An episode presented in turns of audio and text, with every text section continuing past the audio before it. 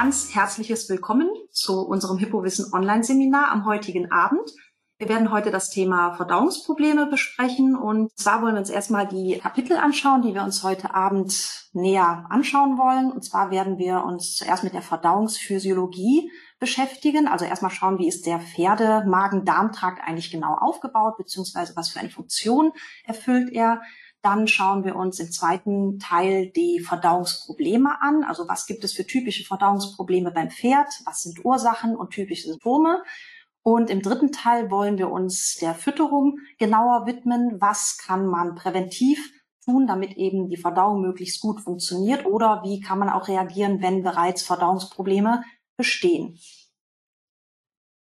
Wir fangen direkt mit dem ersten Kapitel der Verdauungsphysiologie an. Zuvor möchte ich gerne einmal klären, was unter Verdauung eigentlich genau gemeint ist, weil jeder kennt dieses Wort. Jeder weiß auch eigentlich, dass jeder Organismus irgendwas verdaut, in der Regel natürlich Futter oder Nahrungsmittel.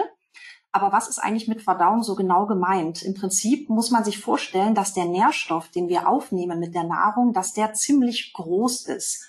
Und die Porten oder Tore kann man sich so vorstellen. Im Darm, die sind relativ klein. Das ist auch gut so, weil wenn das alles sehr groß wäre, also der Darm sehr durchlässig wäre, dann hätte natürlich auch Bakterien, Viren und andere pathogene Keime die Möglichkeit, einfach so ungehindert durch die Darmwand zu kommen und sich im Körper auszubreiten und Krankheiten zu verursachen.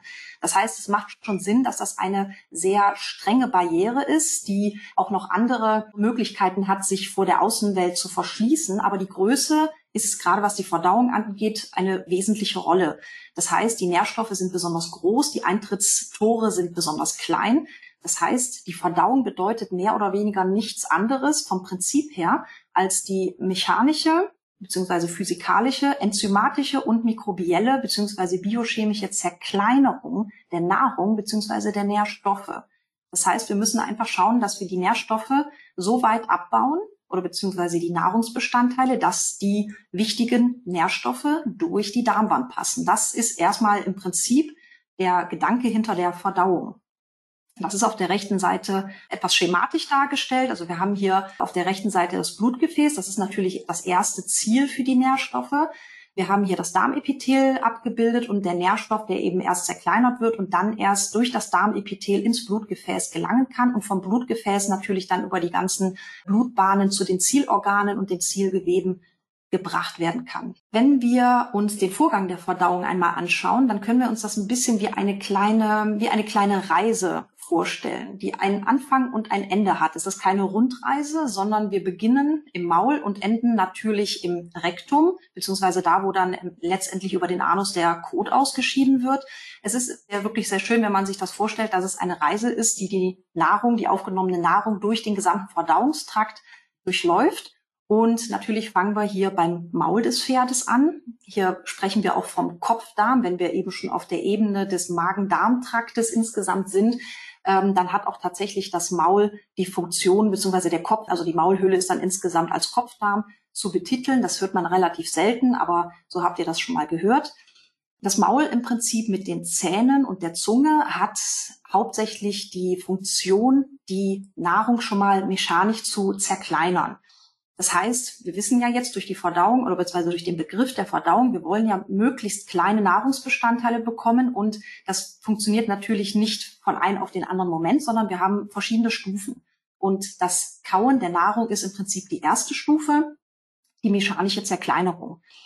Es gibt auch eine geringfügige enzymatische Aktivität, zum Beispiel beim Menschen und bei Schweinen. Wir haben in unserem Speichel, also Schweine und Menschen haben in ihrem Speichel Amylase. Das ist ein Enzym, das Stärke abbaut. Und dieses ist eben in unserem Speichel geringfügig vorhanden. Das werdet ihr merken, wenn ihr zum Beispiel auf einem Stück Brot lange genug herumkaut, dann wird der Geschmack auf einmal süßlich. Das ist schon ein Teil der Stärke, die in die kleinere Einheit Glucose abgebaut wird. Und das ist dann eben dieser süßliche Geschmack, den wir empfinden. Bei Pferden spielt das jedoch keine Rolle. Deswegen geht es hier vor allen Dingen um die mechanische Zerkleinerung und auch um das Einspeicheln der Nahrung. Das Einspeicheln ist deswegen wichtig, weil wir zum einen Hydrogencarbonate im Speichel haben. Das dient der Pufferung der aggressiven Magensäure. Wird der Nahrungsbrei natürlich auch insgesamt fließfähiger. Das heißt, Speichel dient auch als Fließmedium in dem Fall. Deswegen ist die Einspeichelung des Futters auch so extrem wichtig. Nicht nur bei uns Menschen, sondern besonders auch beim Pferd, wie ihr sicherlich wisst und wie ihr sicherlich auch schon öfter gehört habt. Aber nur um das nochmal klarzustellen. Die nächste Station ist der Ösophagus. Das ist die Speiseröhre. Im Prinzip ist die Speiseröhre nichts anderes als die Verbindung zwischen Maul und Magen. Also sehr viel mehr an Funktion hat diese Speiseröhre tatsächlich nicht. Es ist hauptsächlich wirklich Transport und Weiterleiten der Nahrung. Denn wenn wir jetzt mal auf die Abbildung rechts schauen, die natürlich jetzt nicht unbedingt maßstabsgetreu ist, sondern eher sehr schematisch dargestellt, aber ihr seht, gerade durch den langen Hals auch und durch die Lage des Magens ist das doch eine relativ weite Strecke beim Pferd. Bei uns Menschen ist es zwar auch im Prinzip nur die Weiterleitung von der Nahrung aus dem Mund in den Magen, aber bei uns Menschen ist das ein wesentlich kürzerer Weg. Bei Pferden ist das schon recht lang und deswegen auch besonders störanfällig. Man muss halt bedenken, dass gerade bei quellfähigen Futtermitteln, wenn das eben von Pferden zu schnell und zu hastig gefressen wird, dass es durchaus auch schon mal zu Anhäufungen in der Speiseröhre kommen kann, zu einem Nachquellen und das führt dann eben zu einer Schlundverstopfung. Das ist ein sehr unangenehmer, wie soll ich sagen, eine sehr unangenehme Situation. Sie ist nicht unbedingt akut lebensbedrohlich, denn natürlich denkt man, die Pferde ersticken in dem Moment, aber es ist ja die Speiseröhre, die sehr flexibel ist. Und die Luftröhre, die direkt daneben liegt, die hat eine sehr harte Ummantelung. Das heißt, so schnell kann man dem Pferd die Luft durch einen Futterball in der Speiseröhre nicht abdrücken, aber trotzdem wenn da etwas nicht weitergeht. Das ist extrem unangenehm für das Pferd. Es kommt zu einem Reflux. Das heißt, eine Stundverstopfung erkennt man vor allen Dingen daran, wenn dem Pferd Futterbrei aus der Nase und aus dem Maul läuft. Man sieht einfach, okay, da geht irgendwas nicht weiter. Es ist in der Regel natürlich ein Fall für den Tierarzt. Da kann dann mit Wasser und Öl nachgeholfen werden. Ich will mich da jetzt nicht zu sehr äh, drin vertiefen, nur dass ihr das in Verbindung bringen könnt, dass eben hier, wie gesagt, beim Pferd leider die Störanfälligkeit ganz eindeutig bei der Speiseröhre auch der Länge geschuldet ist. Diese Länge die die Speiseröhre überwinden muss, um das Futter entsprechend transportieren zu können. Die nächste Station ist dann schon der Magen. Bei dem Magen haben wir es vor allen Dingen mit der Speicherung und Durchmischung des Kymus zu tun. Also Kymus ist der Fachbegriff für den Nahrungsbrei. Und im Prinzip wird hier im Magen das Futter hauptsächlich mit Magensaft durchmischt. Also Magensaft besteht unter anderem aus Enzymen und aus der Magensäure natürlich. Und die Funktion des Magens ist hauptsächlich die Desinfektion des Kymus durch die Magensäure und auch schon ein Teil beziehungsweise die beginnende Proteinverdauung durch Pepsin. Ich gehe hier beim Magen nicht näher darauf ein, denn wir haben vor zwei Monaten ein sehr umfangreiches Seminar zum Thema Magen und Magenprobleme beim Pferd gehabt. Und wer hier noch mehr darüber wissen möchte, der schaut sich gerne nochmal unser Seminar, unser Online-Seminar zum Thema Magen und Magenprobleme beim Pferd an. Das ist, wie gesagt, auch auf YouTube verfügbar oder als Podcast. Deswegen würde ich den Magen hier jetzt nicht zu sehr betrachten, da wir hier, wie gesagt, schon sehr gut mit einem eigenen Online-Seminar aufgestellt sind. Gehen wir weiter. Wir kommen vom Magen in den Darm. Und der Darmabschnitt beginnt in dem Fall mit dem Dünndarm. Der Dünndarm hat eine Länge von 20 Metern circa beim Pferd. Das ist also der längste Darmabschnitt beim Pferd. Das ist wirklich eine unglaubliche Distanz, die man sich da vorstellen muss, die in den Bauchraum gequetscht werden muss irgendwie.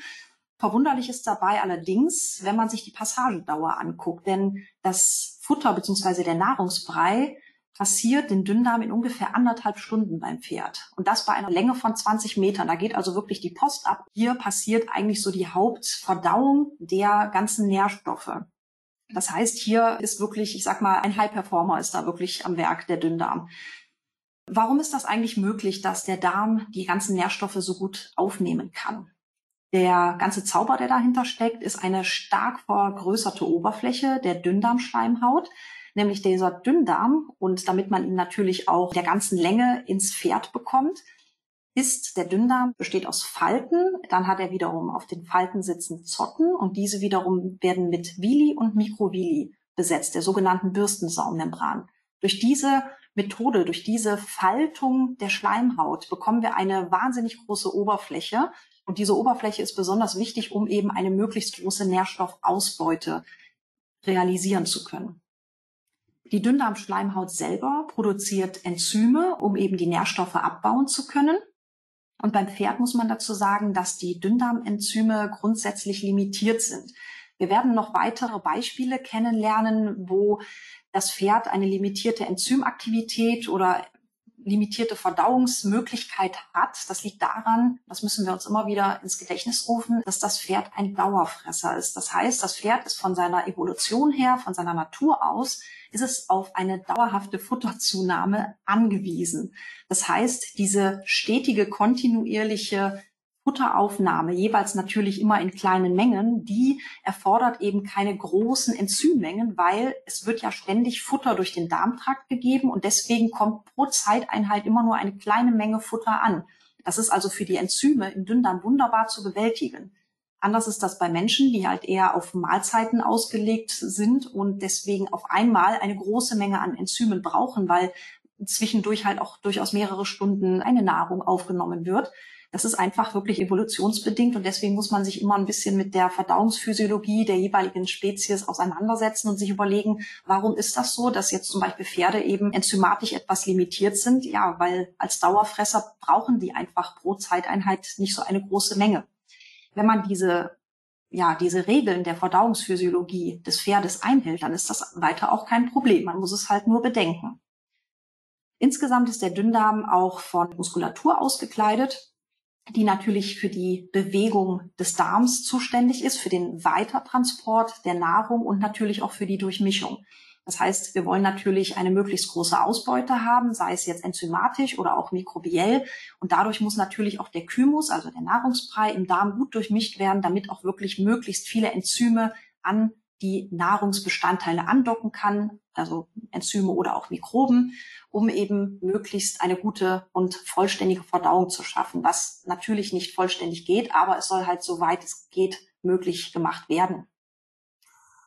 Der Dünndarm ist der Hauptresorptionsort der Makro- und Mikronährstoffe. Und das, obwohl eigentlich beim Pferd die Verdauung nicht mal auf dem Dünndarm, sondern eher im Dickdarm liegt, aber trotzdem auch beim Pferd, so wie bei anderen Monogastrien, also einmägigen Tieren, ist der Hauptresorptionsort der Nährstoffe im Dünndarm. Wir haben es im Dünndarm vor allen Dingen auch mit enzymatischer Verdauung zu tun. Wir haben natürlich ein Vorkommen von Mikroorganismen, allerdings spielt die mikrobielle Verdauung im Dünndarm keine Rolle. Da kommen wir nachher im Dickdarm noch dazu. Das ist also eigentlich schon mal so der Hauptunterschied auch von Dünndarm und Dickdarm, dass im Dünndarm hauptsächlich die enzymatische Verdauung stattfindet und im Dickdarm hauptsächlich die mikrobielle Verdauung stattfindet. Enzyme, ich sag mal vom Wort her, das habt ihr sicherlich alle schon ständig und immer gehört, nur kurz hier am Rande, Enzyme sind Proteine tatsächlich auch, die der Körper auch selber, selber herstellt. Unter anderem aus den Aminosäuren, die über die Nahrung aufgenommen werden. Und Enzyme sind Biokatalysatoren, die den Verdauungsvorgang erleichtern oder teilweise überhaupt erst ermöglichen. Und zwar können wir das uns hier rechts mal etwas genauer angucken, was es damit auf sich hat oder wie das funktioniert mit dieser enzymatischen Spaltung. Wir haben hier als Beispiel ein Stärkemolekül. Wenn wir uns ganz oben das Stärkemolekül angucken, das ist im Prinzip ein Polysaccharid, das aus Glucose besteht, also aus einer Kette von Glucosemolekülen. Und nichts anderes im Prinzip ist die Stärke. Wir erinnern uns wieder an Schweine und Menschen. Wenn man das Brot lang genug kaut, dann wird ein Teil der Stärke schon zu Glucose abgebaut durch die Amylase, also das stärkeabbauende Enzym, was Menschen und Schweine im Speichel haben.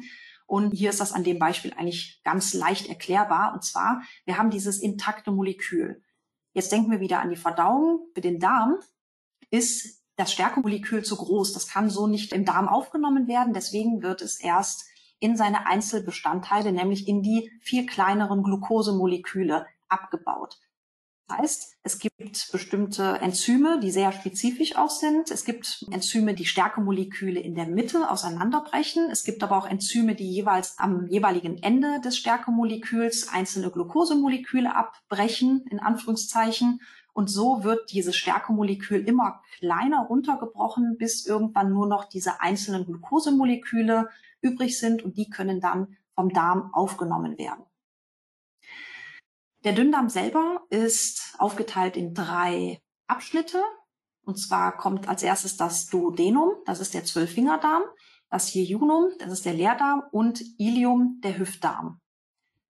Schauen wir uns diese Abschnitte auch mal etwas genauer an. Das Duodenum, es wird übrigens Zwölffingerdarm genannt, weil es beim Menschen tatsächlich ungefähr so lang ist wie zwölf Finger, die man nebeneinander hält. Das trifft natürlich aufs Pferd jetzt nicht so genau zu, also andere Größenverhältnisse. Beim Pferd ist es etwas größer, aber es soll trotzdem veranschaulichen, wie kurz dieser Darmabschnitt ist. Also das Duodenum ist wirklich ein sehr kurzer Abschnitt des Dünndarms. Und zwar ist hier eigentlich der Ort, an dem die enzymhaltigen Verdauungssekrete in den Darm sezerniert werden. Also sezernieren bedeutet ein Sekret absondern. Mit anderen Worten, wir haben hier im Duodenum, also direkt, wenn man vom Magen in das Duodenum kommt, gibt es einen kleinen Zugang von der Leber und von der Bauchspeicheldrüse, vom Pankreas. Und da werden eben kontinuierlich diese Verdauungssekrete in den Darm einfließen gelassen oder sezerniert. Ich habe ja eben schon gesagt, dass die Darmschleimhaut selber auch Verdauungsenzyme beinhaltet oder beziehungsweise produziert und enthält. Aber wie gesagt, nicht nur diese Enzyme brechen die Nährstoffe auf eine kleinere Molekülgröße runter, sondern auch die Enzyme, die über diese Verdauungssekrete direkt ins Duodenum fließen. Zusätzlich haben wir dann auch noch Hydrogencarbonate, die mit dem Verdauungssekret in den Darm fließen und die sind auch wieder dazu da, um den sauren Nahrungsbrei ja aus dem Magen kommt, also Achtung, wir haben es ja im Magen mit Magensäure zu tun, um diesen abzupuffern. Und damit steigt natürlich auch der pH-Wert wieder aus dem sauren, aus dem sehr sauren Bereich auf circa 6,5. Ist damit nicht ganz neutral, aber zumindest schon mal wieder sehr viel näher am neutralen pH-Wert, der bei 7 liegt. Der nächste Abschnitt ist das Jejunum. Das ist der Teil, der Leerdarm, der den längsten Abschnitt des Dünndarms darstellt und hier saust im Prinzip der Nahrungsbrei relativ schnell durch. Der Nahrungsbrei ist hier auch relativ flüssig. Das ist natürlich insgesamt sehr gut, leichter, um das Futtermittel zu durchmischen, um mit Enzymen in Kontakt zu bringen. Und hier ist eben dieser Hauptresorptionsort bzw. Absorptionsort für die Makro- und Mikronährstoffe. Es werden hier Kohlenhydrate aufgenommen. Wir reden jetzt hier tatsächlich nicht mehr zum Beispiel von Stärke, weil wir wissen ja, Stärke ist eigentlich viel zu groß. Stärke wird also hier schon abgebaut beziehungsweise von Enzymen abgebaut und es bleiben über Glucose, Fructose und Galaktose, natürlich von unterschiedlichen Kohlenhydraten, die über die Nahrung kommen. Fructose zum Beispiel kennt man dann eher als Fruchtzucker aus Äpfeln dann zum Beispiel oder anderem Gemüse oder die Galaktose. Die kennen wir eigentlich als Milchzucker, aber die kommt natürlich auch in anderen, auch für das Pferd geeignete Futtermittel vor. Das heißt, diese Haupt Monosaccharide, die wir hier haben, also die Einfachzucker sind eben Glucose, Fructose und Galaktose, die über die Darmwand aufgenommen werden. Bei den Fetten sind das vor allen Dingen die Triglyceride, die in ihre Einzelbestandteile, nämlich Glycerin und Fettsäuren gespalten werden und dann eben so über die Darmwand aufgenommen werden.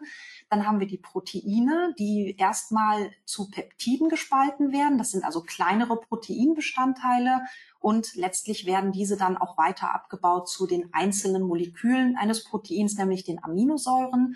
Und diese, also Aminosäuren und auch kurzkettige Peptide werden dann über die Darmwand aufgenommen. Des Weiteren werden hier auch Mineralstoffe, also Mengen- und Spurenelemente und auch Vitamine aufgenommen.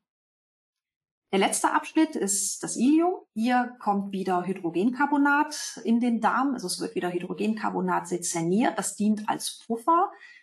Hier steigt der pH-Wert sogar teilweise über sieben. Das ist im Prinzip als Vorbereitung auf den Dickdarm, denn da, da kommen wir gleich zu, werden Fettsäuren gebildet. Das heißt, es könnte unter Umständen, ich sag mal, etwas zu einem saureren Milieu kommen im Dickdarm, was nicht gewollt ist. Und deswegen wird hier schon mal Hydrogencarbonat quasi vorher sezerniert, um eben eine möglichst gute Basis zu schaffen, damit eben der pH-Wert im Dickdarm nicht zu stark abfällt. Also auch eine Puffer Funktion, das Hydrogencarbonat hier wieder. Ja.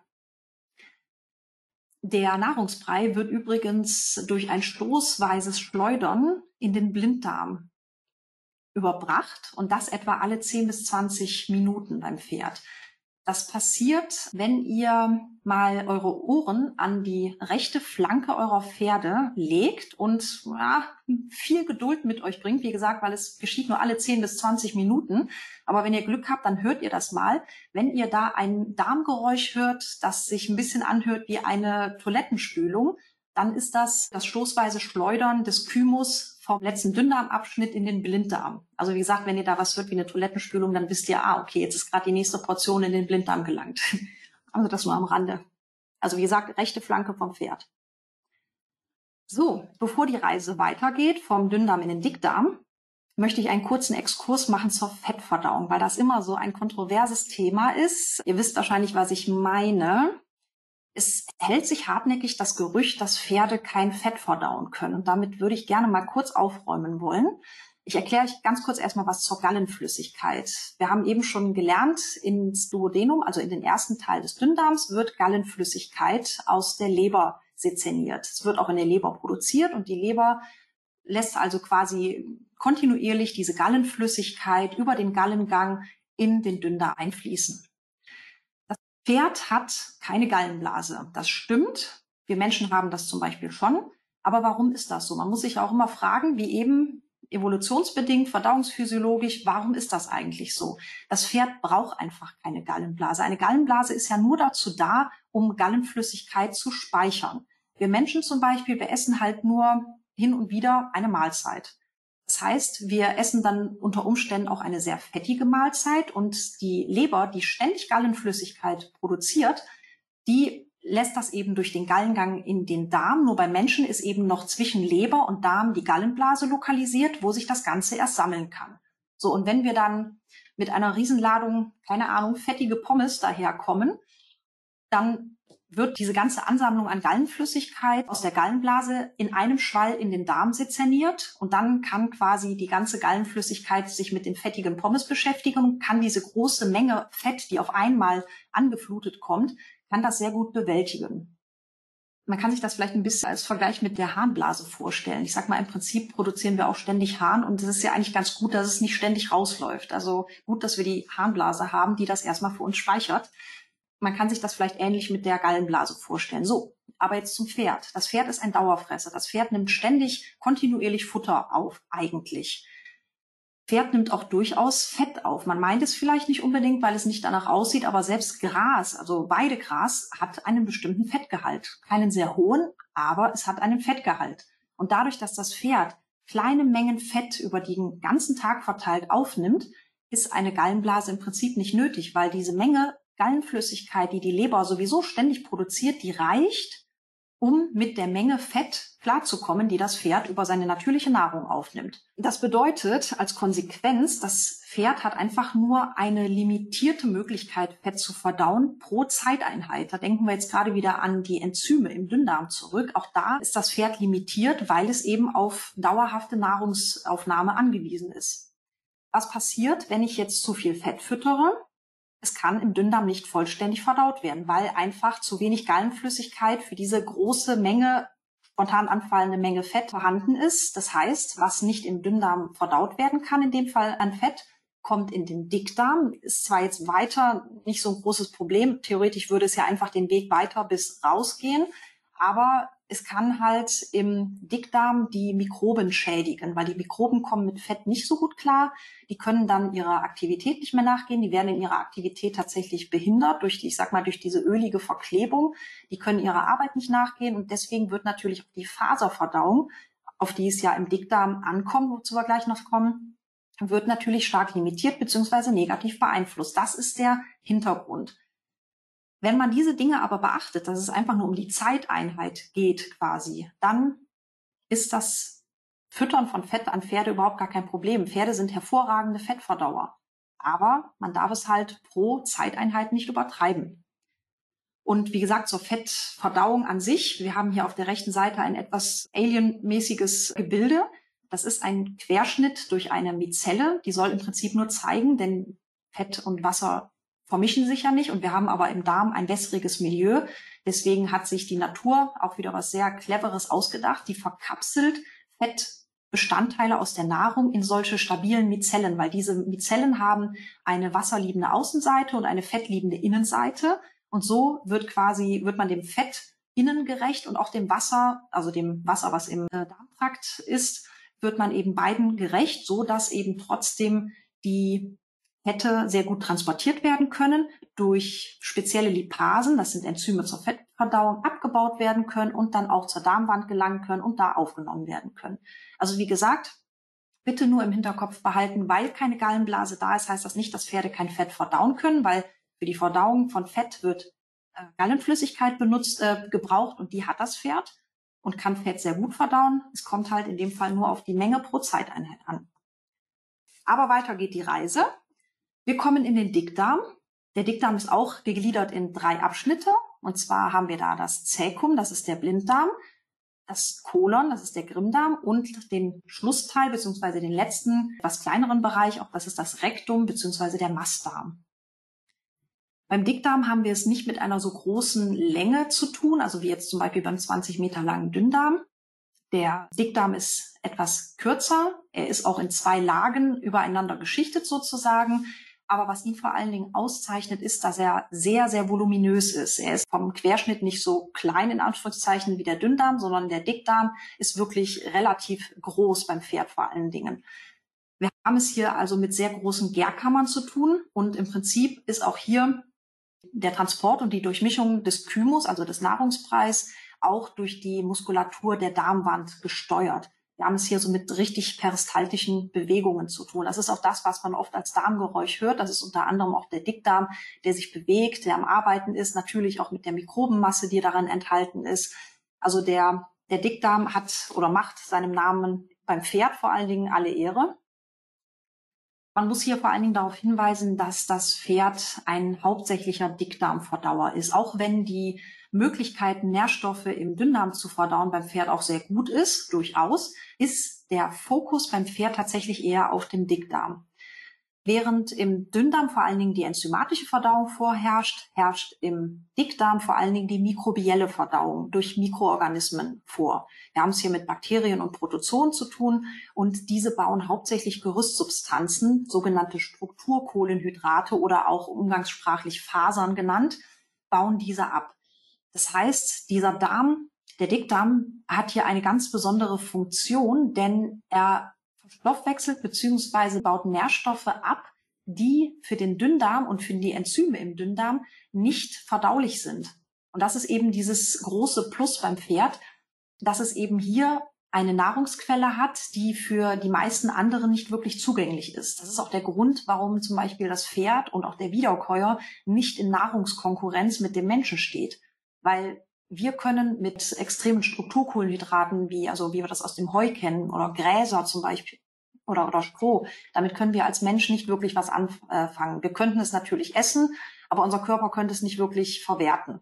Das heißt, das meiste wird ungesehen wieder ausgeschieden. Das Pferd kann das aber nutzen. Und das ist eben ein großes Plus für das Pferd, dass es eben aus diesen scheinbar schwer verdaulichen Bestandteilen noch einiges rausholen kann.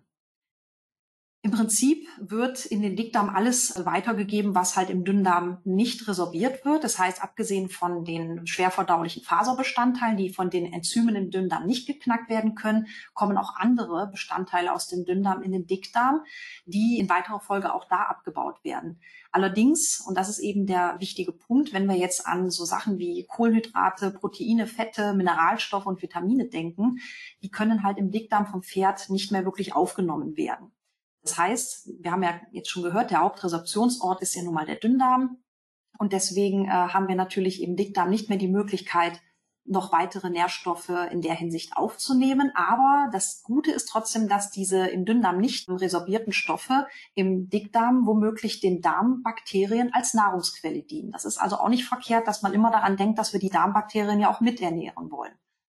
So, diese Mikroorganismen, die produzieren ihrerseits natürlich auch etwas. Die produzieren kurzkettige Fettsäuren vor allen Dingen, also hauptsächlich Acetat, Propionat und Butyrat. Und diese wiederum stellen eine wichtige Energie Energiequelle für das Pferd dar.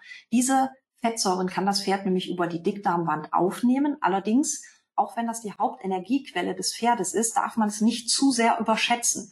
Denn wir haben hier leider einen relativ schlechten Wirkungsgrad. Die Energie, die dem Pferd durch diese Fettsäuren zur Verfügung steht, liegt nur ungefähr bei 20 äh, bis 25 Prozent. Das ist also nicht so viel, wie man manchmal meinen mag. Das ist auch der Grund, warum ein Sportpferd, ich rede jetzt von einem wirklich, also von Hochleistungssportpferden, warum denen eben manchmal die Heuration nicht ausreicht, um genügend Energie zu bekommen. Das ist eben, weil der Wirkungsgrad nicht auf Hochleistung ausgelegt ist, sondern auf Pferde, die, ich sag mal, den ganzen Tag im Schritt sich fortbewegen, viel Nahrung aufnehmen und nur hin und wieder mal von einem Fluchttier vielleicht fliehen müssen, aber nicht jeden Tag Hochleistung bringen müssen. Wie gesagt, Evolution hängt nun mal mit der Verdauungsphysiologie oder insgesamt mit der Physiologie stark zusammen. So, die Mikroorganismen produzieren allerdings auch Laktat und unter Umständen kann es hier zu einer übermäßigen Laktatbildung kommen. Das Problem ist, dass die übermäßige Laktatbildung eine Absenkung des pH-Wertes mit sich bringt. Das ist im Dickdarm so nicht gewollt. Die Konsequenz wäre eine Übersäuerung, also eine Azidose. Das wiederum führt dann ab einem bestimmten Punkt zum Absterben der Mikroorganismen und zum Freisetzen von Endotoxinen der Mikroorganismen. Die Folge sind, ja, sind wir mal ehrlich, im besten Fall noch Verdauungsprobleme und im schlimmsten Fall eine akute Hufrehegefahr. Des Weiteren werden Gase produziert. Auch hier kann es bei übermäßiger Gasbildung zu Blähungen und einem Blähbauch kommen. Wie gesagt, kleine Mengen an Laktat und Gase sind ganz normal. Aber wenn eben ein Ungleichgewicht herrscht, dann kann es hier auf jeden Fall schon mal zu Schwierigkeiten kommen. Muss man natürlich bei Verdauungsproblemen dann auch bedenken. Des Weiteren stellen die Mikroorganismen hochwertige Proteine her. Das ist ein ganz besonderer Punkt und hier muss ich leider schon vorweggreifen, dass Pferde leider keine Wiederkäuer sind. Beim Wiederkäuer ist das nämlich genauso.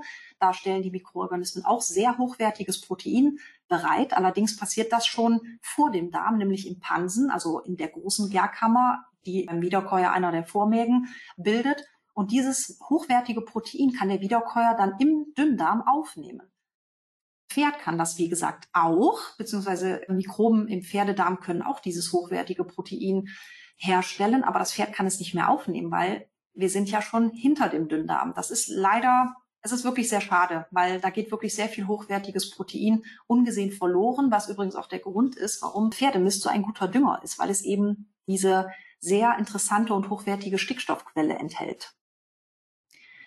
So, aber jetzt haben wir uns schon sehr viel mit der Physiologie befasst. Wir wollen ja eigentlich noch ein bisschen weiterkommen und zwar geht es weiter mit den Verdauungsproblemen. Schauen wir uns mal die Störungen der Verdauung an. Also wir sehen natürlich, es ist ein relativ sensibles System, der Magen-Darm-Trakt. Gerade beim Pferd ist da sehr viel ja, Platz für Störungen und Störanfälligkeit insgesamt eine unzureichende Nährstoff- und Wasseraufnahme. Das klingt immer so selbstverständlich, aber es ist, man sieht in der Praxis manchmal ist es eben doch nicht so selbstverständlich, dass das gegeben sein muss. Eine zu hastige Futteraufnahme, also ungenügendes Kauen und Einspeicheln. Warum der Speichel so wichtig ist, von wegen Fließfähigkeit und Pufferkapazität, das haben wir ja kurz schon besprochen. Stress sowohl physischer als auch psychischer Stress. Also das kann zum Beispiel mangelnde Zeit zum Fressen sein. Physischer Stress können einfach Schmerzen sein, die eine ganz andere Ursache haben. Aber trotzdem Schmerzen zum Beispiel können natürlich auch mittelbar zu einer Kolik zum Beispiel führen, weil das Pferd einfach insgesamt sich nicht wohlfühlt, seine Nahrung nicht richtig aufnimmt. Insgesamt eine zu geringe Magensaftsekretion kann natürlich auch den Start der Verdauung, der enzymatischen Verdauung auch behindern zu große Futtermengen pro Mahlzeit. Nochmal bedenken, das Pferd ist ein Dauerfresser, ist also auf eher kleine Mahlzeiten, aber dafür kontinuierliche Futteraufnahmen angewiesen. Dann haben wir natürlich die hohe Keimbelastung im Futter. Also sei es jetzt verschimmeltes Heu, schlechtes Grundfutter insgesamt oder auch verdorbenes Kraftfutter zum Beispiel, kann natürlich auch zu Fehlgärungen und Bauchkrämpfen führen. Kleberproteine ist jetzt in dem Fall eher etwas, was den Magen betrifft. Also Gluten aus Weizen oder Roggenstärke kann den Nahrungsklumpen oder den Nahrungshappen, der abgeschluckt wurde, zu einer Verklebung führen im Magen.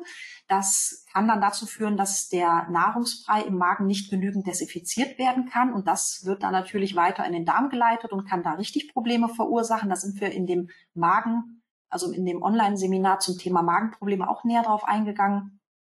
Insgesamt zu hohe Mengen leicht verfügbarer Nichtstrukturkohlenhydrate, also Stärke und Zucker pro Mahlzeit da haben wir es dann mit einer unvollständigen Dünndarmverdauung zu tun. Das wiederum gelangt dann in den Dickdarm. Da freuen sich dann richtig die Mikroben drüber. Die Mikroben mögen Stärke und Zucker nämlich sehr gerne. Die benutzen das dann volle Kanne als eigene Nahrungsquelle und machen dann richtig Party kann aber leider dann natürlich auch mit einer vermehrten Laktatbildung im Dickdarm einhergehen. Und da wissen wir ja schon, dass es da eben zu einer akuten Hufrehegefahr kommen kann durch die Übersäuerung und das Absterben der Darmmikroorganismen. Insgesamt auch zu hohe Fettmengen pro Zeiteinheit. Da haben wir jetzt auch schon mehr von gehört, dass eben es dann zu einer Störung der Faserverdauung im Dickdarm kommen kann und natürlich auch pathologische Faktoren wie das Leaky Gut Syndrom. Das ist der durchlässige Darm, also eine Darmbarriere, die nicht mehr richtig funktioniert. Und auch Dysbiosen sind immer wieder ein Thema, also ein Ungleichgewicht des Darmmikrobioms. Also die Mikroben im Darm, die haben ja bestimmte Populationen, die bilden Kolonien Und beim Pferd oder auch beim, egal bei welcher Spezies, sind die eben auf eine bestimmte Art und Weise aufgebaut.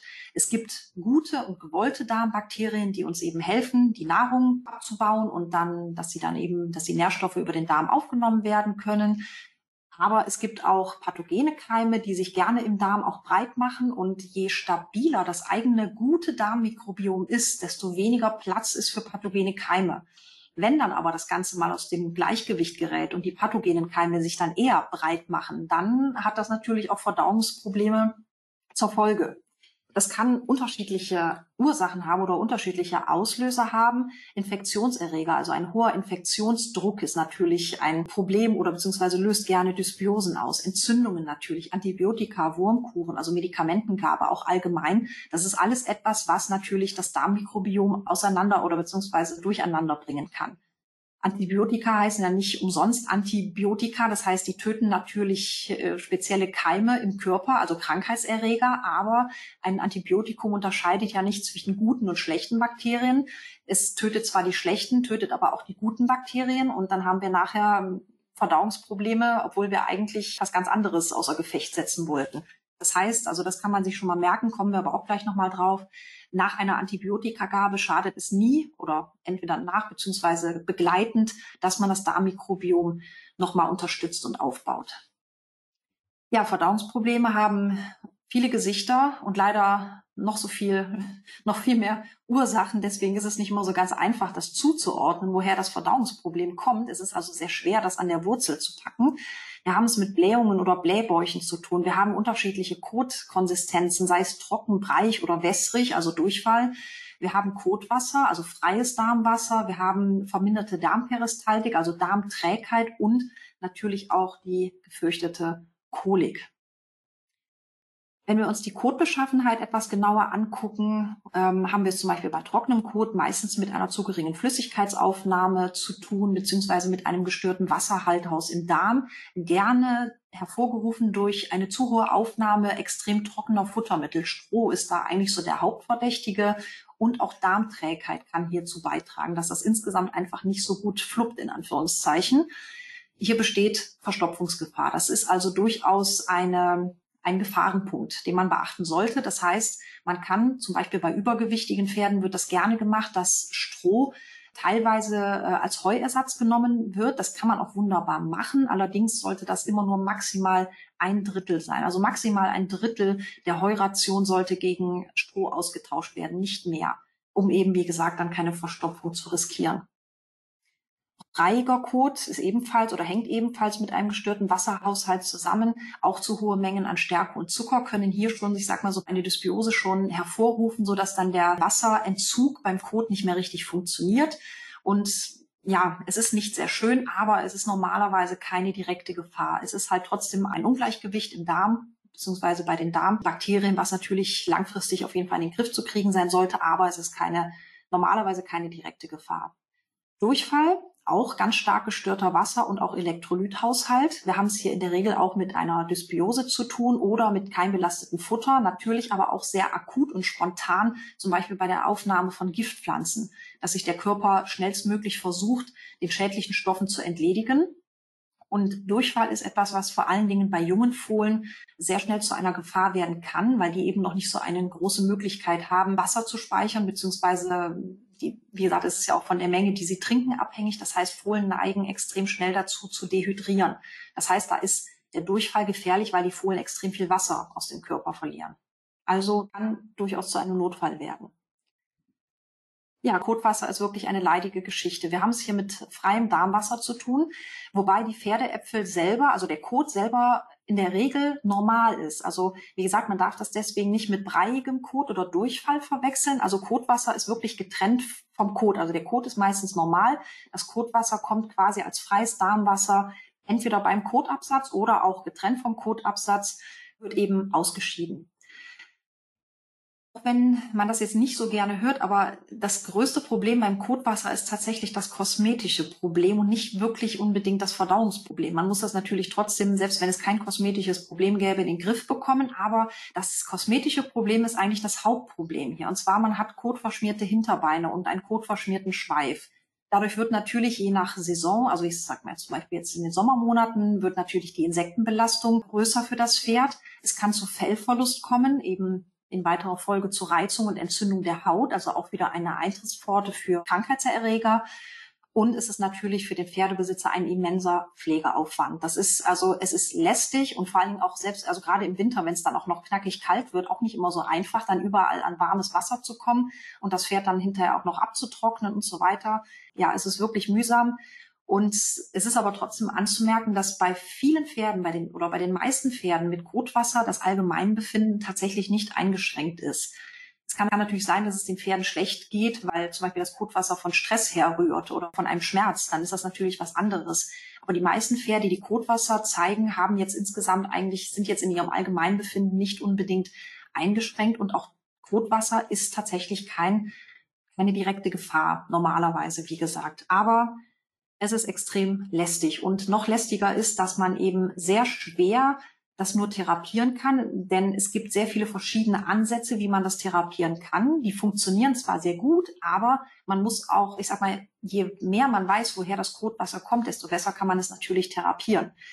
Zahnprobleme sind noch etwas umstritten als Ursache. Magenprobleme kommen aber in Frage, Parasiten kommen in Frage, Heulage oder Silagefütterung. Es gibt Pferde, die vertragen es schlichtweg nicht und reagieren mit Kotwasser darauf. Das kann man dann aber auch schon ziemlich gut merken, wenn der Kot auch schon gleichzeitig auch so säuerlich riecht. Das ist einfach, da weiß man gut, mit dem Darmmikrobiom stimmt gerade etwas nicht. Das ist nicht richtig, weil es sollte nicht säuerlich riechen, weil der Dickdarm nicht in einem ähm, stark sauren Milieu sein sollte. Insgesamt schlechte Futterqualität, also Schimmelbelastung, Mykotoxinbelastung, also gerne im, im Grundfutter. Auch im Weidegras darf man nicht vergessen, es ist nicht immer nur das verschimmelte Heu, sondern es können durchaus auch Mykotoxine über das Weidegras aufgenommen werden. Zu viel Stärke und Zucker natürlich hier auch wieder ein Grund. Wenn eben das im Dünndarm nicht komplett abgebaut werden kann und in den Dickdarm gelangt, dann kommt es hier natürlich auch wieder zur vermehrten Laktatbildung, kann auch mit Kotwasser zusammenhängen, also Dysbiosen des Darmmikrobioms allgemein, Medikamente, Antibiotika, auch ein wichtiger Punkt. Und Stress spielt tatsächlich eine sehr große Rolle bei Kotwasser. Das sind diese typischen Pferde, die, ich sag mal, eigentlich gar kein Kotwasser zeigen und dann kommen sie aufs Turnier und dann auf einmal zeigen sie Kotwasser, obwohl das eigentlich noch, obwohl Stress natürlich nicht schön ist, aber das ist meistens noch das geringere Übel, weil wenn die Pferde dann von dieser stressigen Situation weg sind, dann hört auch das Kotwasser meistens auf. Aber es gibt natürlich auch Pferde, die jetzt nicht nur einmal Turnierstress ausgesetzt sind, sondern die einem Dauerstress ausgesetzt sind und deswegen Kotwasser haben. Keine schöne Sache. Zur Kolik. Die Kolik ist mit einer der meistgefürchtetsten Krankheiten, sage ich jetzt mal, beim Pferd, ist auch die Ursache für die meisten Todesfälle. Also Kolik kommt an erster Stelle, danach kommt die Hufrehe. Also an Kolik versterben extrem viele Pferde. Das ist also wirklich ein, ein sehr bitteres Thema. Insgesamt ist Kolik nichts anderes als ein Sammelbegriff für Probleme des Verdauungstraktes. Die Symptome dafür oder beziehungsweise die, die typischen Symptome einer Kolik sind eigentlich sehr, ich sag mal, wenn man die einmal gesehen hat oder sich einmal eingeprägt hat, die gehen einem schon in Fleisch und Blut über. Deswegen ist es auch wichtig, dass man die Symptome und die Anzeichen kennt, damit man eben sein Pferd auch wirklich gut einschätzen kann, damit man auch wirklich frühzeitig erkennt, okay, das könnte eine Kolik sein und lieber einmal mehr als einmal zu wenig den Tierarzt dazu geholt hat. Typisch ist zum Beispiel Schwitzen. Flemen, das ist ein typischer Schmerzausdruck beim Pferd in dem Fall. Ein typisches Schmerzgesicht, also ich sag mal so ein bisschen gekräuselte Nüstern und nicht unbedingt das fröhlichste wache Auge, sondern ein bisschen bedrücktes Gesicht erhöhte Atemfrequenz, Puls, erhöhter Puls kann äh, vorkommen, nervöses Scharren und Stampfen, also ein sichtbares Unwohlsein. Das Pferd ist nervös, es geht ihm nicht gut, Unruhe taucht auf, vermehrtes Hinlegen oder auch durchaus ja, drastisches Hinwerfen, Wälzen. Das ist vom Pferd im Prinzip intuitiv, wird das gemacht, um zu versuchen, diese schmerzhaften Darmteile wieder, ich sag mal, in die richtige in die richtige Richtung zu lenken, unbewusst vom Pferd natürlich. Es gibt tatsächlich Fälle, in denen das auch ein, in dem sich ein Pferd damit auch schon selber helfen konnte, aber es ist jetzt nicht unbedingt so sinnvoll, das Pferd unkontrolliert sich wälzen zu lassen. Deswegen aber, wie gesagt, nur damit man das schon mal äh, gehört hat, dass es durchaus auch äh, schon mal was gebracht hat, aber man sollte es auf jeden Fall nicht unkontrolliert einfach äh, machen lassen treten, beißen, umschauen Richtung Bauch. Das ist auch so typisch. Die Pferde haben Schmerzen, die haben Krämpfe, die versuchen sich dem irgendwie zu entledigen. Verweigerung der Futteraufnahme. Natürlich, das Pferd steht unter akuten Schmerzen und äh, denkt natürlich jetzt nicht an die Futteraufnahme. Ausbleibender Kotabsatz ist oft ein Zeichen auch dafür, dass irgendwo etwas nicht weitergeht, dass irgendwo etwas nicht funktioniert. Und auch, jetzt ist es ein bisschen widersprüchlich, aber es können sowohl stark verringerte oder gar keine bis stark vermehrte Darmgeräusche auftreten. Bei diesen Symptomen, die ich jetzt genannt habe, möchte ich wohl darauf hinweisen, dass das nach dem Prinzip alles kann, nichts muss geht. Also ich habe auch schon Koliker gehabt, die haben eigentlich mich nur blöd angeguckt und gar nichts gemacht und haben einfach nur einmal geflämt und das waren. Die haben nicht geschwitzt, die haben nicht geschart, sind aber trotzdem in der Klinik gelandet mit einer schweren Kolik. Und die haben fast nichts gezeigt. Das ist das Schwierige dabei. Man darf also nicht da stehen, wenn man das Gefühl hat, dem Pferd geht's nicht gut und sich denken, ja, aber es schwitzt ja nicht oder es, es schart nicht oder es legt sich nicht hin es kann trotzdem schon eine Kolik sein. Es gibt auch Pferde, die so unterschiedlich auf Schmerz reagieren, dass die einfach nicht so viel zeigen, auch nicht so viele Anzeichen machen. Aber wie gesagt, gerade bei so Koliken, die sehr schnell ein böses Ende nehmen können, wenn euch etwas komisch vorkommt bei eurem Pferd, lieber einmal mehr den Tierarzt rufen als einmal zu wenig. Und deswegen auch bei Verdacht auf Kolik ganz wichtig, den Tierarzt verständigen und Anweisungen befolgen. Denn Koliken das schon mal vorweg, sind immer potenziell akute Notfälle. Oft gehen sie glimpflich aus, oft kann man schnell helfen, aber wie gesagt, hier ist natürlich auch, je früher man was machen kann, desto eher kann man dem Pferd dann auch helfen und die Darmsituation wieder äh, beruhigen. Je länger man wartet, desto mehr kann es sich verschlimmern. Deswegen hier auf jeden Fall wirklich immer davon ausgehen, dass es sich zu einem akuten Notfall zumindest entwickeln könnte. Deswegen ist hier immer Vorsicht geboten. Die Koliken, also die akuten Probleme des Verdauungstraktes, lassen sich natürlich auch wieder unterteilen. Das ist ja das Schwierige, dass eine Kolik sich zwar in verschiedenen Anzeichen äußert, aber wenn man diese Anzeichen hat, kann man natürlich von außen ähm, nicht direkt sagen, was hat das Pferd jetzt eigentlich, in welchem Darmabschnitt ist es oder was verursacht die Kolik. Man weiß halt nur, okay, das Pferd hat ein Verdauungsproblem beziehungsweise ein, ein akutes Problem des Verdauungstraktes. Der Tierarzt kann dann meist schon das etwas genauer eingrenzen, aber vielleicht auch nicht unbedingt. Also ich meine, ob jetzt zum Beispiel eine Einstülpung des Darms äh, stattfindet, das kann der Tierarzt von außen auch nicht sagen. Das kann man dann zum Beispiel eher dann in der Klinik äh, untersuchen lassen. Aber wie gesagt, nur, dass ihr das schon mal gehört habt, also Koliken, also akute Probleme des Verdauungstraktes, die können von einer Magenüberladung herrühren. Es kann eine Verstopfungskolik sein, eine sogenannte Obstipation. Wie gesagt, denkt mal wieder an die zu hohe Strohaufnahme. Dann kann es eine Gaskolik sein, eine zu hohe Bildung von Gas eben durch Keime im Futter, also keimbelastetes Futter, das eben zur Aufblähung kommt. Das Gas kann nicht entweichen und das führt natürlich zu wahnsinnigen Schmerzen. Die Darminvagination, also eine Einstülpung des Darms. Dann gibt es Verlagerungen, Verschlingungen, Verschlüsse und insgesamt natürlich auch die übliche Krampfkolik, wobei natürlich alle dieser genannten Darmkoliken mit einem Krampfen des Darms und einem, ja, ich sag mal, mit insgesamt einem großen Schmerz für das Pferd verbunden ist. Also, wie gesagt, hier auf jeden Fall immer daran denken, dass es ein akuter Notfall sein kann oder werden kann. Ja, auch hier sind die Ursachen leider mannigfaltig, ähnlich wie auch beim Kotwasser.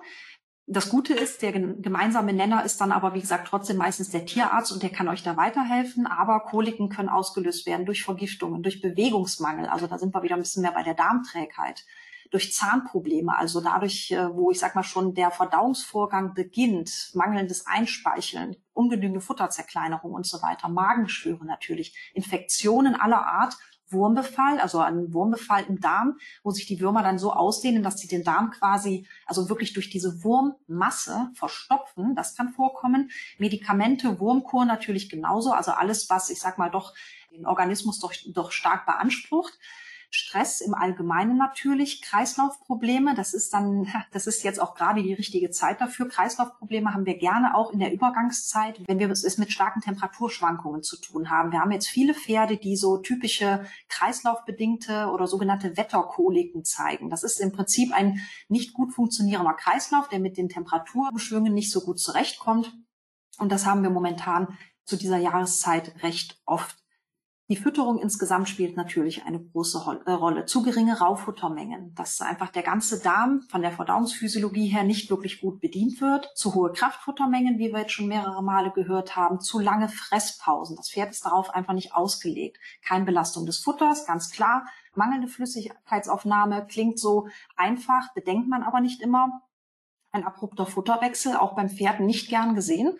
Abruptes Weiden ohne Anweidezeit, auch ein großes Thema und eine unzureichende Mikronährstoffversorgung. Klingt so salopp, man muss sich aber bewusst machen, dass die Mikronährstoffe für ein einwandfreies Funktionieren des gesamten Organismus zuständig sind. Also auch für die Darmbewegung, also für die Muskulatur des Darms, für den Aufbau der Darmschleimhaut und so weiter. Wenn das nicht gegeben ist, dann kann natürlich dieser ganze Organismus auch nicht funktionieren und irgendwann gibt es Probleme. So, Jetzt wollen wir uns das Fütterungsmanagement angucken, wie versprochen. Auf was können wir achten, um eben Verdauungsprobleme gar nicht erst entstehen zu lassen? Hier wieder an erster Stelle ganz wichtig natürlich Futterqualität und Trinkwasser überprüfen. Wie gesagt, oft vergisst man das Trinkwasser. Es wird auch, möchte ich behaupten, zu selten werden die Tränkbecken kontrolliert oder gesäubert. Es ist halt etwas, es ist so selbstverständlich, dass die Pferde immer Wasser zur freien Verfügung haben. Aber man sollte sich doch hin und wieder mal überlegen, ob man, wie gesagt, das doch ein paar Mal öfter reinigt. Natürlich nicht nur in der Box, sondern auch auf dem Auslauf, auf der Weide, überall da, wo das Pferd Zugang hat. Und gerade auch bei langanhaltenden Verdauungsproblemen lohnt es sich, wenn man vielleicht auch mal eine Wasseranalyse machen lässt, weil es kommt dann durchaus vor, dass Wasser einfach auch mal selber schlechte Qualität hat. Das muss nicht unbedingt an der Quelle des Wassers liegen, aber es kann auch einfach an alten Wasserleitungen in, im Stall liegen, dass da einfach dann irgendeine Keimbelastung oder eine Schwermetallbelastung vorliegt. Es, es, lohnt sich durchaus. Es gibt Institute, die das anbieten, dass sie äh, das Trinkwasser untersuchen auf verschiedenste Substanzen. Also nur falls da jemand ist, der schon mit der Diagnostik am Ende angelangt ist und nicht weiß, wo die Ursache steckt, das wäre vielleicht noch mal ein kleiner Tipp, dass man sowas auch bedenkt. Ausreichend gutes Heu natürlich, das ist immer so ein Problem. Ich weiß, die meisten sind auf Betrieben auf die Heuzufuhr angewiesen. Aber ja, wie gesagt, man sollte sich halt immer wieder ins Gedächtnis rufen, dass ein Pferd ungefähr 1,5 bis 2 Kilogramm Heu je 100 Kilogramm Körpergewicht und Tag bekommen sollte wenn es ein untergewichtiges Pferd ist, sogar lieber mehr als zwei Kilo je 100 Kilogramm. Das sind so Dinge, da hat man nicht immer Einfluss drauf, das weiß ich, aber es lohnt sich trotzdem manchmal, wenn man das vielleicht beim eigenen Pferd mal überprüft, ob es zumindest dann seine Menge bekommt, die es bekommen sollte.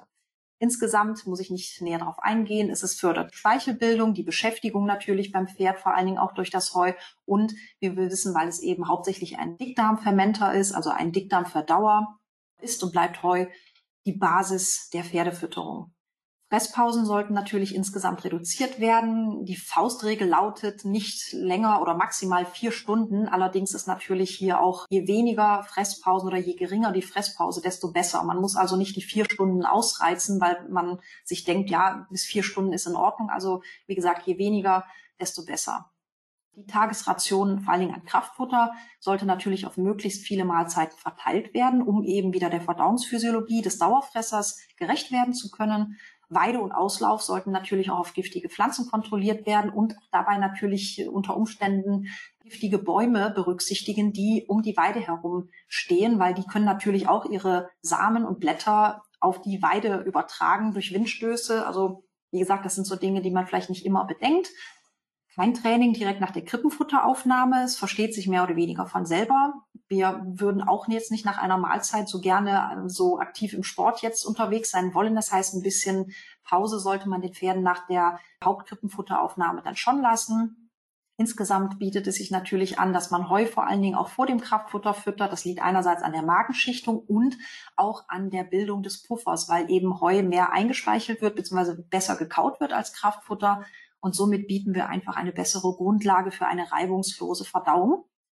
Stress beim Essen vermeiden, habe ich eben schon gesagt, genügend Zeit zum Fressen lassen, auch so, dass das Pferd seinen Fressplatz für sich hat und nicht dann durch Artgenossen irgendwie gestört wird oder bedrängt wird. Das ist auch wichtig, aber gerade in Offenstellen muss man sowas bedenken, in Gruppenhaltung. Dann sollte man natürlich auch sich an bestimmte Faustregeln halten. Kraftfutter sollte maximal 0,3 Kilogramm je 100 Kilogramm Körpergewicht und Mahlzeit gegeben werden. Alles andere würde halt wieder der Verdauungsphysiologie widersprechen, eben zu hohe Kraftfuttermengen, die auch enzymatisch und auch vom Magenvolumen nicht unbedingt packt werden können. Deswegen sollte man hier auf jeden Fall, gerade wenn Pferde nur einmal am Tag gefüttert werden können, sollte man da wirklich sehr, sehr streng darauf achten, dass man eben dieses Limit einhält. Wenn das nicht möglich ist, schaut, dass ihr euch organisieren könnt am Stall, dass man einen Eimer vorbereitet, dass irgendjemand das vielleicht nochmal eine zweite oder dritte Mahlzeit geben kann. Es ist, wie gesagt, um Verdauungsprobleme zu verhindern und der Verdauungsphysiologie gerecht zu werden. Stärke haben wir auch ein Maximum von einem Gramm je Kilogramm Körpergewicht und Mahlzeit. Das ist eben auch wieder um Probleme im Dickdarm letzten Endes zu verhindern. Also sprich, alles, was an Stärke im Dünndarm nicht abgebaut wird, dient dann im Dickdarm den Mikroorganismen als Nahrung, die sich zwar freuen, dafür aber auch viel Laktat herstellen, was wir nicht wollen kann ich denn den Verdauungstrakt noch zusätzlich unterstützen? Was sich immer sehr gut anbietet, egal ob das Pferd jetzt Verdauungsprobleme akut hat oder ob ich einfach nur meinem Pferd was Gutes tun will, diese Unterstützung des Verdauungstraktes, die bietet sich, wie gesagt, bei akuten Fällen, also bei Kotwasser, bei Blähungen, bei Dysbiosen bietet sich das an, aber auch bei kerngesunden Pferden ist es nicht verkehrt, wenn man immer wieder daran denkt, den Verdauungstrakt äh, zusätzlich zu unterstützen. Man kann wunderbar ganz klassisch schleimstoffbildende Futtermittel einsetzen, wie zum Beispiel Leinsamen oder Flohsamenschalen. Die helfen halt der Fließfähigkeit, nehmen noch teilweise, eben, also bei den Flohsamenschalen, die nehmen noch Sandablagerungen mit raus. Und ähm, wir haben hier auch noch eine Fettsäurequelle bei den Leinsamen. Also es ist eigentlich immer ein sinnvoller Futterzusatz.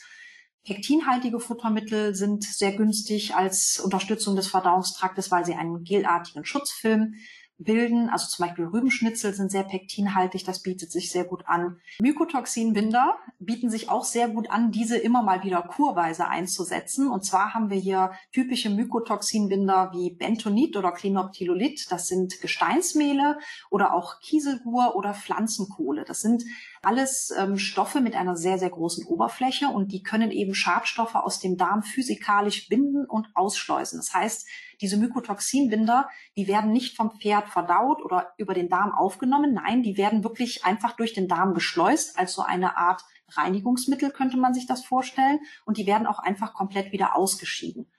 Und wie gesagt, so eine Kur bietet sich immer wieder an, und zwar zum Beispiel nach Wurmkuren oder nach Antibiotika oder Medikamentengabe, einfach um äh, eventuelle Reste dann mit rauszunehmen. Bei schlechter Futterqualität, man sollte natürlich die schlechte Futterqualität verhindern, aber manchmal geht es halt nicht anders.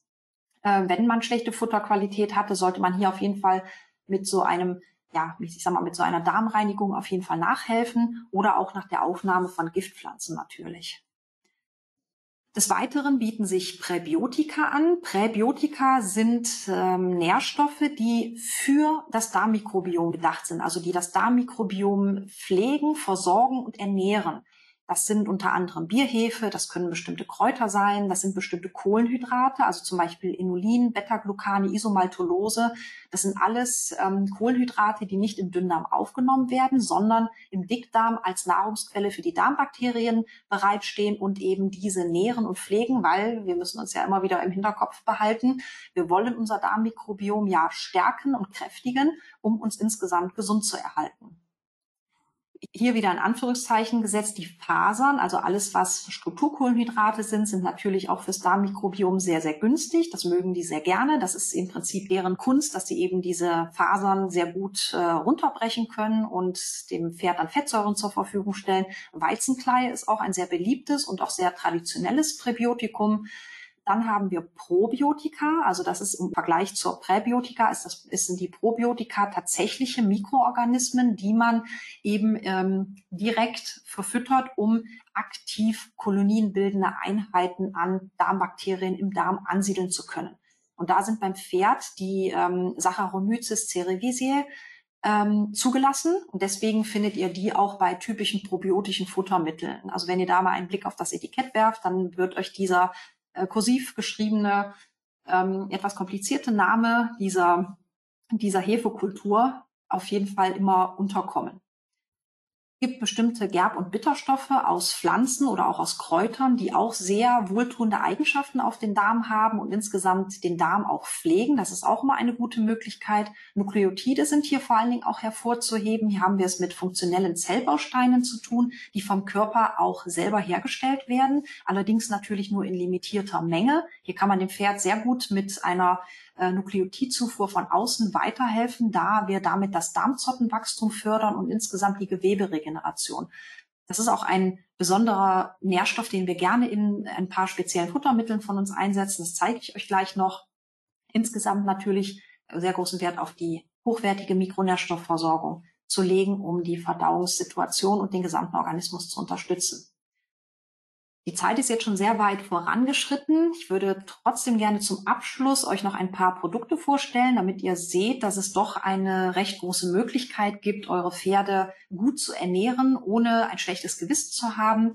Also hier haben wir zum Beispiel unseren Klassiker, das Struktur E getreidefrei. Hier haben wir es mit einem sehr ähm, stark konzentrierten ähm, Futterkonzentrat zu tun. Das heißt, wir haben hier eine sehr hohe Mikronährstoffdichte und haben dabei aber auf möglichst ähm, hohe Zucker- und Stärkegehalte verzichtet. Das heißt, es ist auch für stoffwechselempfindliche Pferde geeignet, getreidefrei und auch die Besonderheit der äh, Kräuterkomponenten ist hier auf jeden Fall hervorzuheben. Das Brandon XL ist eigentlich so unser Magenfutter Nummer eins, also für Pferde mit Magenproblemen auf Luzerne-Basis, auch Stärke Zucker reduziert, eher zum Auffüttern auch von schwerfutterigen und dünnen Pferden gedacht und das Reislein erfüllt quasi einen ähnlichen Zweck wie das Brandon XL. Es ist auch sehr magen-darm-schonend konzipiert, zum Auffüttern geeignet. Aber im Vergleich zum Brandon XL ist das Reislein nicht mineralisiert, muss also noch ein Mineralfutter dazu gefüttert werden und basiert auf Reiskleie.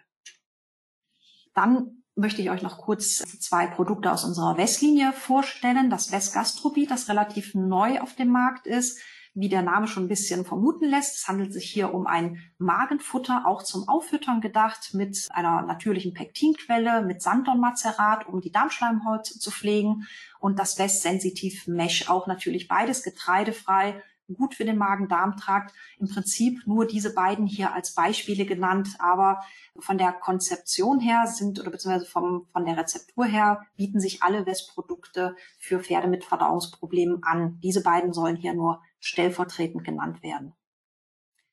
Was natürlich bei einer Unterstützung des Verdauungstraktes niemals fehlen darf, ist das klassische Mesh. Gerade natürlich auch das West Sensitive Mesh schon angesprochen, aber wir haben natürlich auch unser schon lange bestehendes, sehr traditionsreiches Irish Mesh, das eben insgesamt Stoffwechsel und Verdauung anregt und verdauungsfördernd ist. Wir haben für die Pferde, die kein Getreide vertragen, haben wir anstelle des Irish Mesh hätten wir eben das West Sensitive Mesh oder das Glücksmesh, das halt auch wunderbar für sehr leichtfutterige Pferde gedacht ist, die nicht unbedingt noch ein paar Kilo mehr vertragen können, aber auch diese Pferde, äh, die halt mit Übergewicht zu kämpfen haben, die müssen natürlich trotzdem in ihrer Verdauung unterstützt werden und denen kann man dann zum Beispiel wunderbar das Glücksmesh anbieten, getreidefrei, Stärke, Zucker reduziert. Da kann man den Darm dann auch mit gutem Gewissen und ohne Angst vor weiteren Kilos was auf die Rippen geht, kann man sein Pferd da sehr gut unterstützen. Eine kleine Besonderheit, was das Mesh angeht, stellt hier unser Brandon Plus C-Mesh dar. Das ist unser Clinical Mesh. Wir haben hier einen großen Anteil an äh, Flohsamenschalen enthalten. Hier liegt also der Fokus auch auf die Darmreinigung. Und insgesamt haben wir es hier mit einem Diätfuttermittel zu tun, das eben besonders bei chronischer Störung der Darmfunktion eingesetzt werden kann. Also das ist ein Futter, was halt wunderbar auch in äh, beziehungsweise während und nach Klinikaufenthalten als erste Nahrung nach zum Beispiel Kolik und Kolikoperationen eingesetzt werden kann.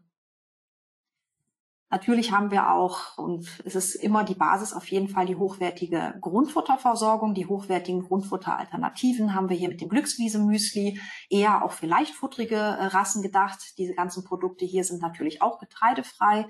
Die Seniorfaser eher für das ältere Pferd, das schon ein bisschen Probleme mit der Kautätigkeit hat. Hier haben wir mit der verringerten Faserlänge und auch den wertvollen Ölen eine gute Alternative für den Senior geschaffen und natürlich die altbewährten Heukops oder auch Wiesenthaler mit verkürzter Einweichzeit als gute Grundfutteralternative, wenn es zum Beispiel im Stall gerade an guter Heuqualität mangelt.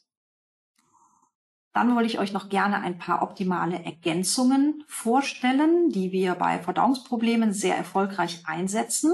Und zwar haben wir bei Robosan, Achtung jetzt an alle, die mit Kotwasser zu kämpfen haben, das sind im Prinzip jetzt eure zwei Produkte schon mal. Wir haben mit dem Robosan Darmriegel ein präbiotisches Produkt geschaffen, das das Darmmikrobiom wieder stabilisiert, stimuliert und pflegt. Wir haben es hier mit einer Vielzahl an äh, natürlichen Gewürz- und Kräuterkomponenten zu tun, die alle einen bestimmten Zweck erfüllen. Die Liste von diesen Kräuter- und Gewürzkomponenten ist sehr lang und auch die, die Fähigkeit und Wirkung dieser Komponenten ist extrem lang.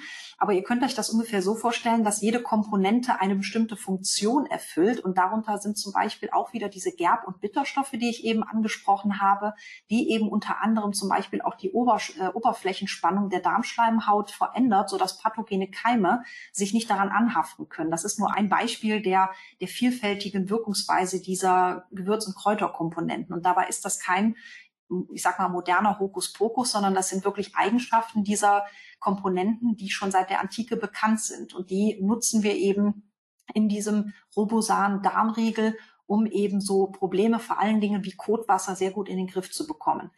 Also wir haben hier auch sehr verlässliche Ergebnisse erzielen können. Natürlich muss man sich bewusst machen, je länger das Kotwasser besteht, desto länger muss man natürlich auch eine Therapie wie mit dem Robosan-Darmriegel ansetzen. Aber wie gesagt, wir haben hier sehr gute Erfolge erzielen können mit diesem Produkt und durch die Riegelform ist es natürlich auch sehr gut zu verfüttern. Semikolon, das ist ein weiterer Darmmikrobiomriegel, der ist relativ neu. Die meisten von euch werden den wahrscheinlich noch nicht kennen.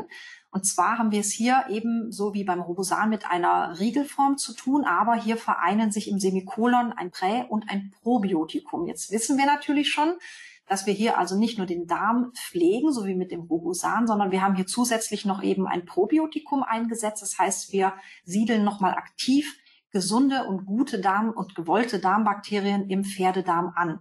Der Semikolon-Darmriegel wird eher dann eingesetzt, wenn das Pferd unspezifische Verdauungsprobleme hat. Also jetzt nicht wirklich Kotwasser, wo man vielleicht sagen kann, okay, das ist jetzt von der Übergangszeit, ähm, jetzt zum Beispiel gerade ist ja die typische Kotwasserzeit, sondern wenn man sagt, okay, das Pferd hat länger bestehende Verdauungsprobleme, sehr hartnäckige Verdauungsprobleme, es kann Durchfall sein, breiiger Kot sein, es kann Kotwasser sein und die Ursache lässt sich nicht wirklich abstellen, lässt sich auch nicht wirklich finden, dann ist der Semikolon-Darmriegel eigentlich so ein bisschen wie das Mittel zur Wahl, wenn man mit dem Latein am Ende ist. So, deswegen kann man den dann auf jeden Fall immer noch mal als letzte Instanz einsetzen. Und wir haben bisher, auch wenn er noch relativ neu in der Produktlinie ist, haben wir schon sehr schöne Erfolge mit diesem Darmriegel erzielen können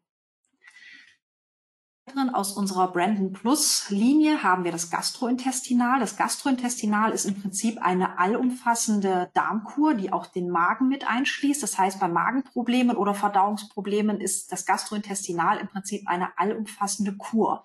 Wir haben es hier auch mit einem Prä- und Probiotikum zu tun. Wir haben hier zusätzlich auch noch Nukleotide enthalten, die ich vorhin schon kurz angesprochen habe. Also hier wird wirklich durch diese funktionellen Bausteine aktiv das Darmzottenwachstum angeregt und die Geweberegeneration angeregt. Also das ist auf jeden Fall immer etwas, wenn das Pferd mit, ähm, mit Magengeschwüren zu kämpfen hat oder langanhaltende Verdauungsprobleme, ist das Gastrointestinal auf jeden Fall eine allumfassende Darmkur für das Pferd. Mit dem Brandon plus Medigest und Medigest Forte haben wir es eher wieder mit spezifischen Produkten zu tun. Hier haben wir nämlich die typischen Mykotoxinbinder, die ich eben angesprochen habe, also enthalten unter anderem Kieselgur, Quinoptilolit und Bentonit.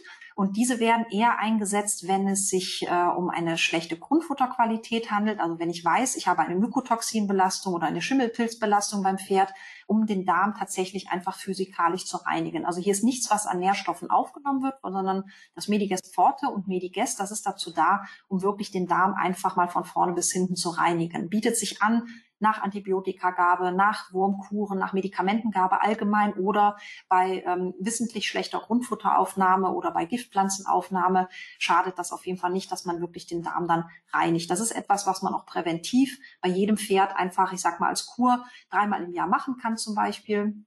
Bei, ähm, ja, bei schweren Verdauungsproblemen empfiehlt es sich mit dem Medigest Forte anzufangen und mit dem normalen Medigest dann fortzufahren. Aber wenn ihr dazu Fragen habt, wie gesagt, da könnt ihr euch natürlich immer an uns wenden.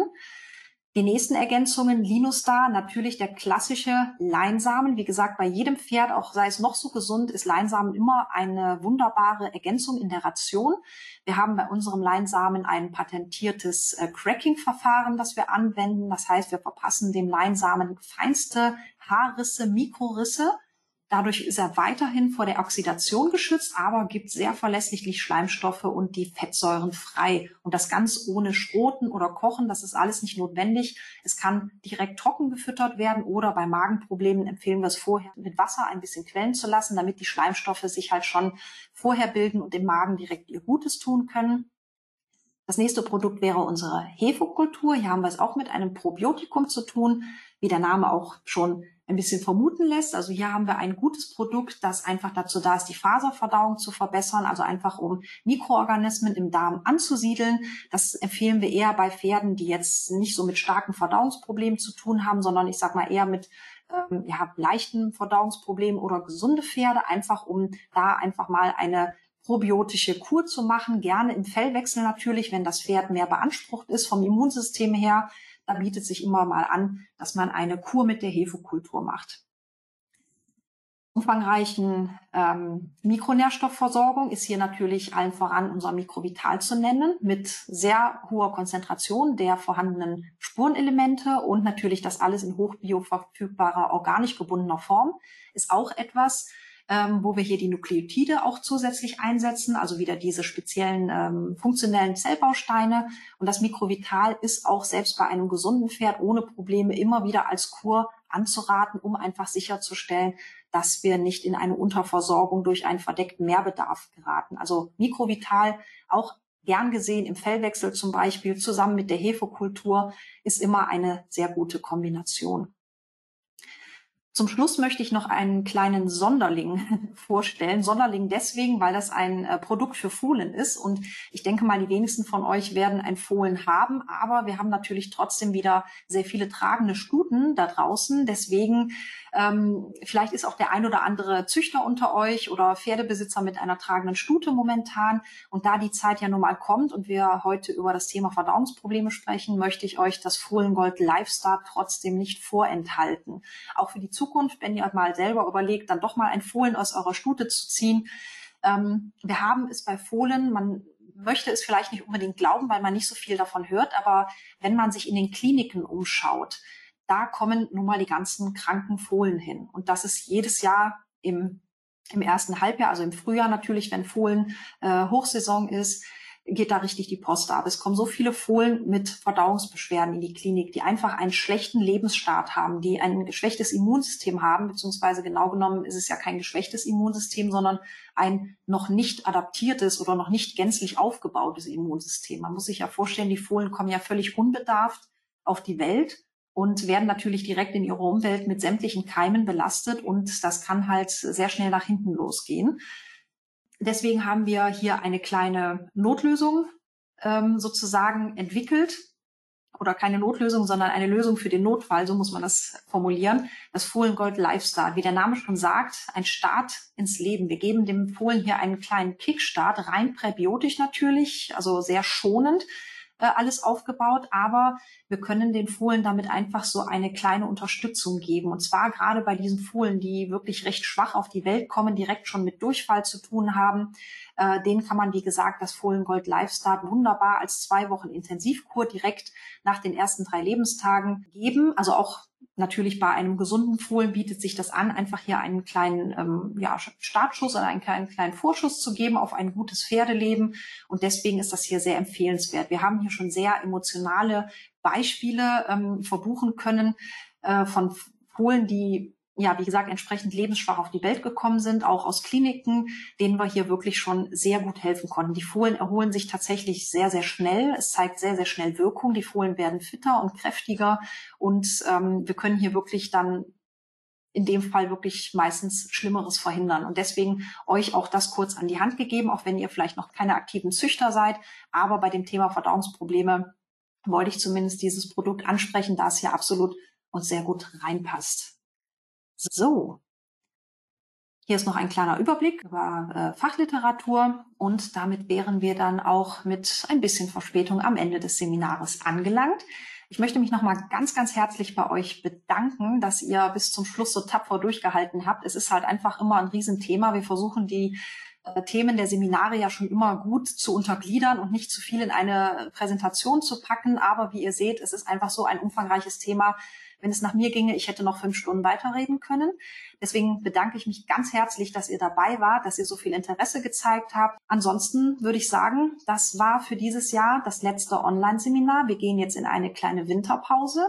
Und die gönnen wir uns und die gönnen wir natürlich auch euch, denn jetzt kommt die schöne Adventszeit und natürlich wollen wir euch nicht ganz ähm, alleine lassen. Wir haben schon uns tolle Sachen für die Adventszeit überlegt. Es wird einen Adventskalender geben. Da könnt ihr natürlich absolut von profitieren. Da gibt es dann auch tolle Sachen zu gewinnen. Deswegen bleibt gerne bei uns, bleibt uns gerne treu, folgt uns gerne auf Social Media oder abonniert unseren Newsletter. Und wenn ihr einfach mal ganz außerhalb der Reihe irgendeine Frage habt oder irgendwas auf dem Herzen habt oder eine Fütterungsberatung braucht, ihr könnt uns gerne jederzeit kostenlos und unverbindlich kontaktieren. Ja, und ansonsten bleibt mir jetzt nur noch zu sagen, einen schönen Abend erstmal. Danke, dass ihr dabei wart. Es hat mir wieder sehr viel Spaß gemacht. Und wir sehen uns dann hoffentlich im Februar zum nächsten Online-Seminar. Dann bis dahin noch eine schöne Zeit. Macht's gut und ja, bis bald. Tschüss.